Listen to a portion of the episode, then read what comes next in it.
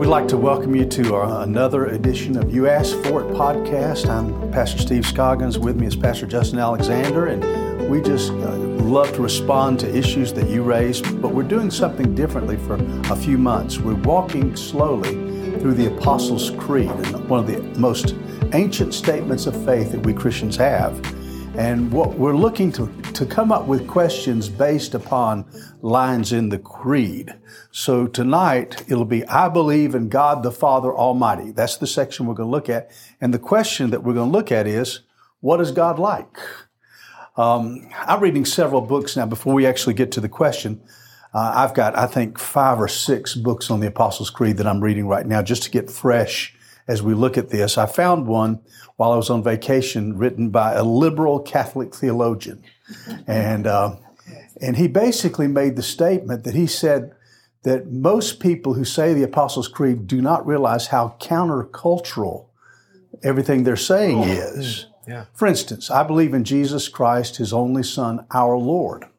We live in a day and time where we don't want to acknowledge anyone to be Lord over us. We have got to make all our own decisions, our own choices to say, God says that you're born a male, you're born. No, no. If I want to be something different than what God said, that's up to me. I'll have no Lord at all. Uh, we're going to look in next week, God willing. I believe in God the Father Almighty, maker of heaven and earth. And if you want to be countercultural, then simply assert the fact that you believe that we're not accidents of, cre- of evolution. We are a special creation of God. And so we'll see that. So I, I thought that was good insight. So let's begin, Brother Justin. Yeah, so we said well, today we're looking at the discussion built around the phrase, I believe in God the Father Almighty. And someone once remarked to a Christian that I don't believe in God. And, and the man surprised him by saying, That's interesting. Tell me about the God that you don't believe in because I might not believe in him either. Yeah. You know, we often try to decide what is it that we believe about God? What is it? How would we define him? And A.W. Tozer says this. He says, What comes into our minds when we think of God is the most important thing about us. You better repeat that one because that's a yeah. good quote. What comes into our minds when we think of God is the most important thing about us.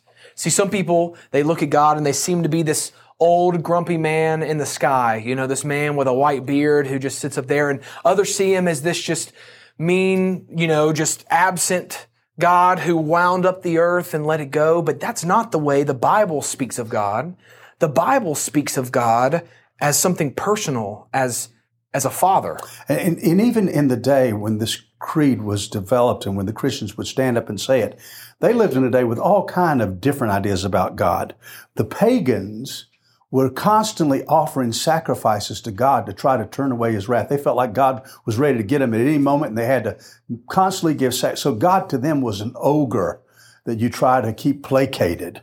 In the Roman gods, and this was written during the time of the Roman Empire, the Roman gods were up there, petty gods who were toying with people, playing with them for their entertainment. And so when you contrast that with what we believe, you see a great difference. But even today, uh, prob- the second largest religion on the planet is Islam. Uh, one of the things that Muslims do is they have their own prayer beads.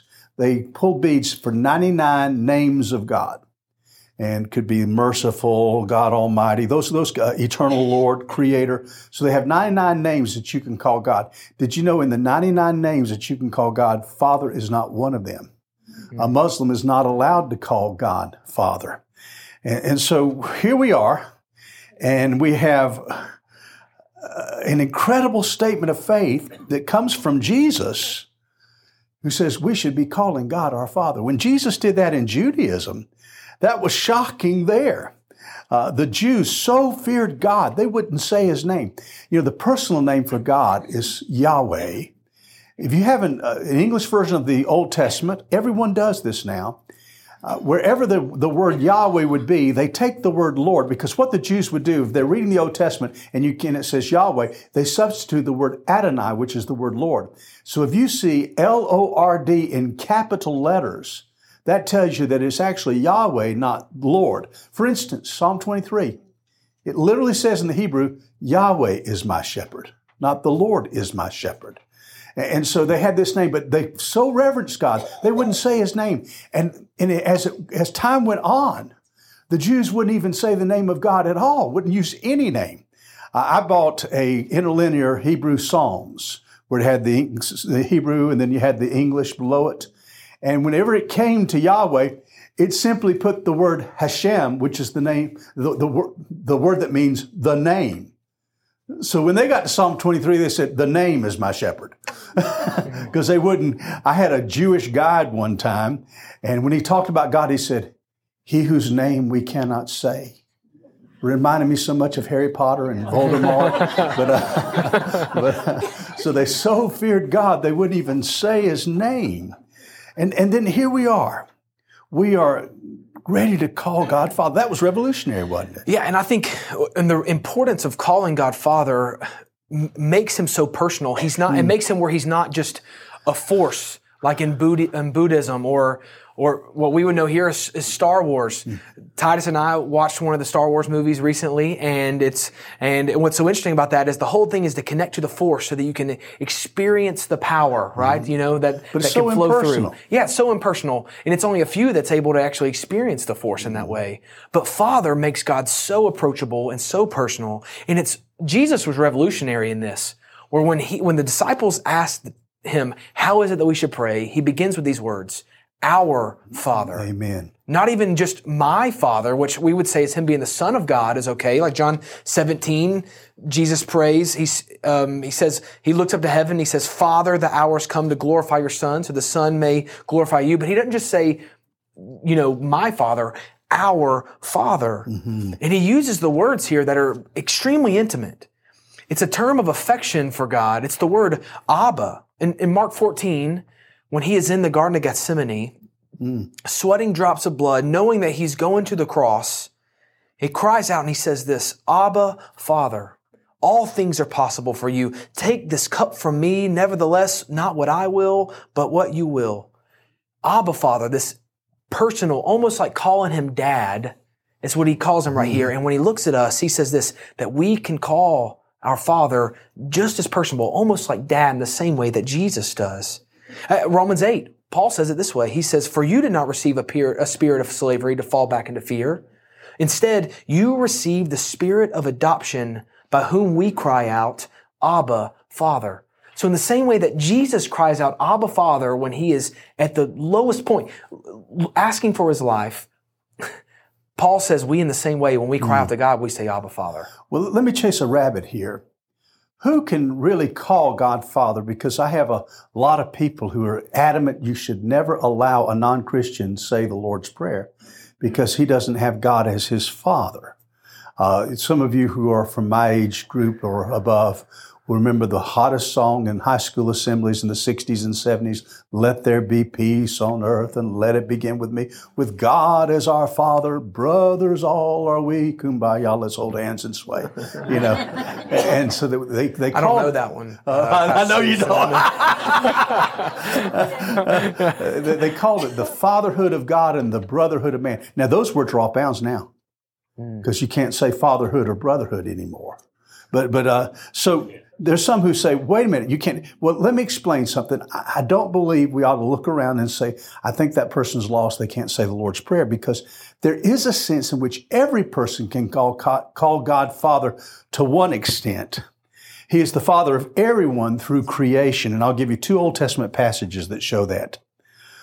Malachi 2, verse 10. Don't all of us have one Father? Didn't one God create us? That Hebrew parallelism. He's saying since God created us, we all have God as a father because he's our creator. And then Malachi 2.10, uh, excuse me, Isaiah 64, 8. Yet, Lord, you are our father. We are the clay and you are our potter. We are all the works of your hand. So there is a sense which you could sing that 60s song, Let There Be Peace on Earth, and it wouldn't be blasphemous. But there's a special way that we Christians are truly children of God. God is our Father in a way the world doesn't have. In John 1, he says, but to those, as many as received him, to them he gave the right to become children of God. Hmm. There's a sense in which when we accept Christ, we become a child of God in a way that those who haven't accepted Christ can't even begin to understand. I love it when people bring their children. I get to lead a child to Christ. One of the things I'll do with that child, if they pray to receive Christ, let's say, you just prayed to receive Christ. And I show them John 1.12 and says, you know what that says? You're now a child of God. You know, I'm a child of God. You know what that makes us?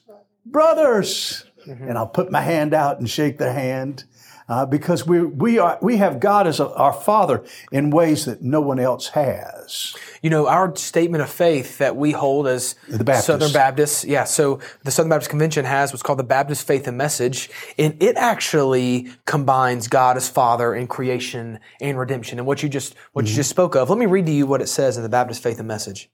God as Father reigns with providential care over His universe, His creatures, in the flow of the stream of human history according to the purposes of His grace. He is all powerful, all knowing, all loving, and all wise. God is Father in truth to those who become children of God through faith in Jesus Christ. He is fatherly in his attitude toward all men. So he's Father for those of us who've accepted Christ, but he's fatherly yes. to the rest of creation. Absolutely. That's good. Now, here's a here's something to think though. I've already mentioned how you couldn't say the fatherhood of man and the brother, uh, the fatherhood of God and the brotherhood of man anymore. Uh, did y'all hear or hear about the new Italian prime minister's speech when she uh, was made the prime minister? She talked about.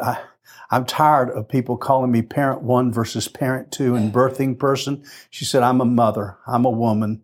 And you just made some statements and got a round of applause. I hope the tide is going to turn on some of our foolishness. But there are a lot of people, especially even radical feminists, who hate the concept of calling God fa- Father. Uh, First Baptist Asheville is the most liberal Baptist church in our area. When I was in Opelika in the Auburn area, First Baptist Auburn, right at the edge of the campus, was a very liberal church. Uh, they would not allow God to be called Father in any of their songs. They would edit it out of their hymns. Uh, In, you cannot have a prayer to God as Father. When they baptized, they came up with a new way to say the Trinity. They baptized in the name of the Creator, Redeemer, and Sustainer, so they wouldn't use sexist terms like Father and Son as well as Holy Spirit. And so there, there, there's some who, who that. So we will not use this sexist term.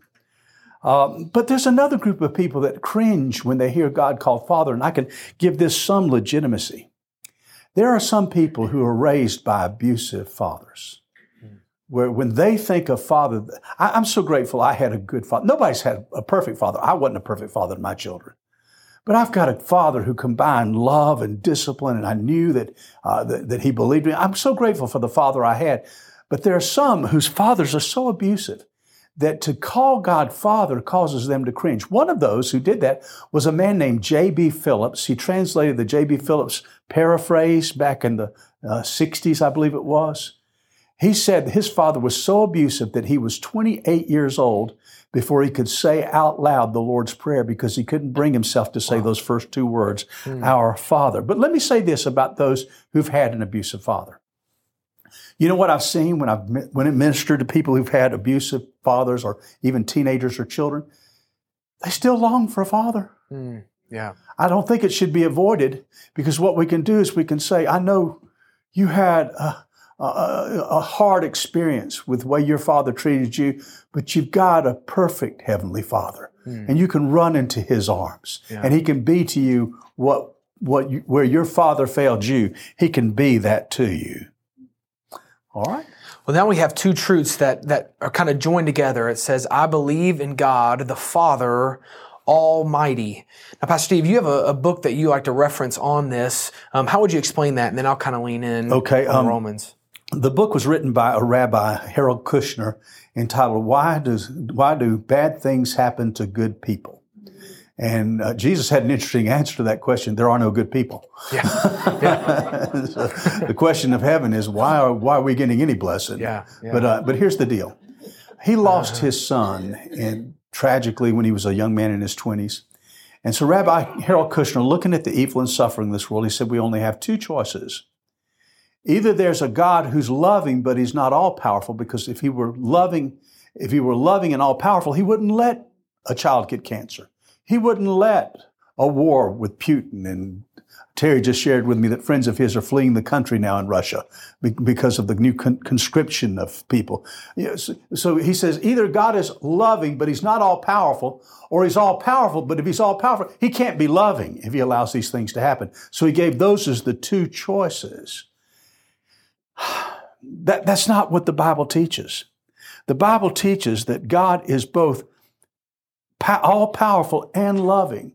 And, and we've already chased the rabbit in the past about how can there be a God of love when there's evil and suffering in the world. But pick that up for yeah, me. I want to show you. So there's some incredible scriptures that point to this um, in the Bible. First of all, you got Jeremiah 32, verse 17. It says, "O Lord God, you yourself made the heavens and the earth by your great power and with your outstretched arm. Nothing is too difficult for you. The only one who can create all things is that one who is Almighty." Right? Amen. And then another passage. We come to the New Testament in Luke chapter one. It's the conversation that, that Mary's having with the angel. And it says, Mary asked the angel, How can this be about her being pregnant? Since I have not had sexual relations with a man. And the angel replied to her, The Holy Spirit will come upon you, and the power of the Most High will overshadow you. Therefore, the Holy One to be born will be called the Son of God. And consider your relative um, Elizabeth. Even she has conceived a son in her old age. And this is the sixth month for her who was called childless. For nothing will be impossible with God. There's his all powerful. Absolutely. He's, he's, he's all powerful here. And what I love about this is I love how they put the words together. It's Father, then it's Almighty. Mm. What we get is this picture of this that God is not going to abuse his power because he is also a God of love. He's a loving Father. His almighty power is always wrapped up in the fact that he is a father to his children. Amen. You know, because here's what we would see being a father also without being almighty would bring little comfort, right? Yeah. If he just loved us and he couldn't protect us or if he wasn't in charge, I wouldn't want that. Mm-hmm. That's a pushover, God. I wouldn't want that at all. And what's happened is some people have tried to trick God into not being almighty. Or trick Christians. We got trick Christians. I'm Sorry, yeah, trick Christians in believing that God is not almighty. You know, they've asked questions like this. Maybe you've heard this. Could God make a rock so heavy that he couldn't lift it? Maybe you've heard that before. Well, the question is a catch 22. Because if God cannot make such a rock or could not lift such a rock, then he's not by nef- definition all powerful. C.S. Lewis, who we reference a lot on here, kind of engaged this question and he noted this. He said, These are not serious objections to divine omnipotence. They're just silly games with words. Mm-hmm. And here's what he said. He said, God's omnipotence means that God has power to do all that is intrinsically possible, not the intrinsically possible. God cannot make a triangle with four sides or any propositional absurdity, not because God's power meets a limit, but because nonsense remains nonsense, even if we preface it with the question, can God? yeah, right? Yeah. Do you see that? Yeah. So often what happens is, is the, the, the, the, seven word games that we try to play, it's, it's, it's not, it's not fitting here. And this is what he ends this statement with. He, C.S. Lewis says, the only limit to God's power is the contours of his character and the consistency of his nature. Yeah, he will not do anything contrary to his nature. No, no. Yeah, uh, I used to do rabbit chasing in frat houses at Auburn when I was there for those years. And so this would be one of the ones that would come up. You know, you, you don't get a new question if you do it long enough. and so, uh, can God make a rock too big for himself to move? I got that so many times. And I learned how to share the gospel with that. I said, yes. Because even though God is all powerful, He can limit Himself. He can limit. Just because, I mean, I look around this room, there's several of you who could beat me up. Well, He could. He could beat me right up. and just because He could beat me up doesn't mean He's going to beat me up. Does that make sense? He can limit His power and His strength because of His love and His character. And so that's what God did. He, he could, uh, He limited Himself to give us free will. He limited Himself so that He could offer us salvation that we'd have the chance to choose without being forced into it. So, so uh, I, that, that's just something I've used in the past. Well, let me close with this. How does this apply to our lives? I believe in God the Father Almighty. This isn't just intellectual things. What it means is when I say that, I realize my life is not in the hands of chance. My life is in the hands of the loving, all powerful Father. That means that I can rest tonight. We've got folks in this room right now who, as the hurricane is going over their places in Florida, they're saying, "Thank you, God, you put me in North Carolina." No, yeah. but but but you're not. You know that whatever happens, your life, your possessions are in the hands of the Father Almighty. Uh, we see Jesus teaching that in Matthew 6. He says, The Gentiles eagerly seek these things. Your heavenly Father knows everything you need, so just seek Him first. I, I love especially how He puts this uh, about how God being our Father should change us.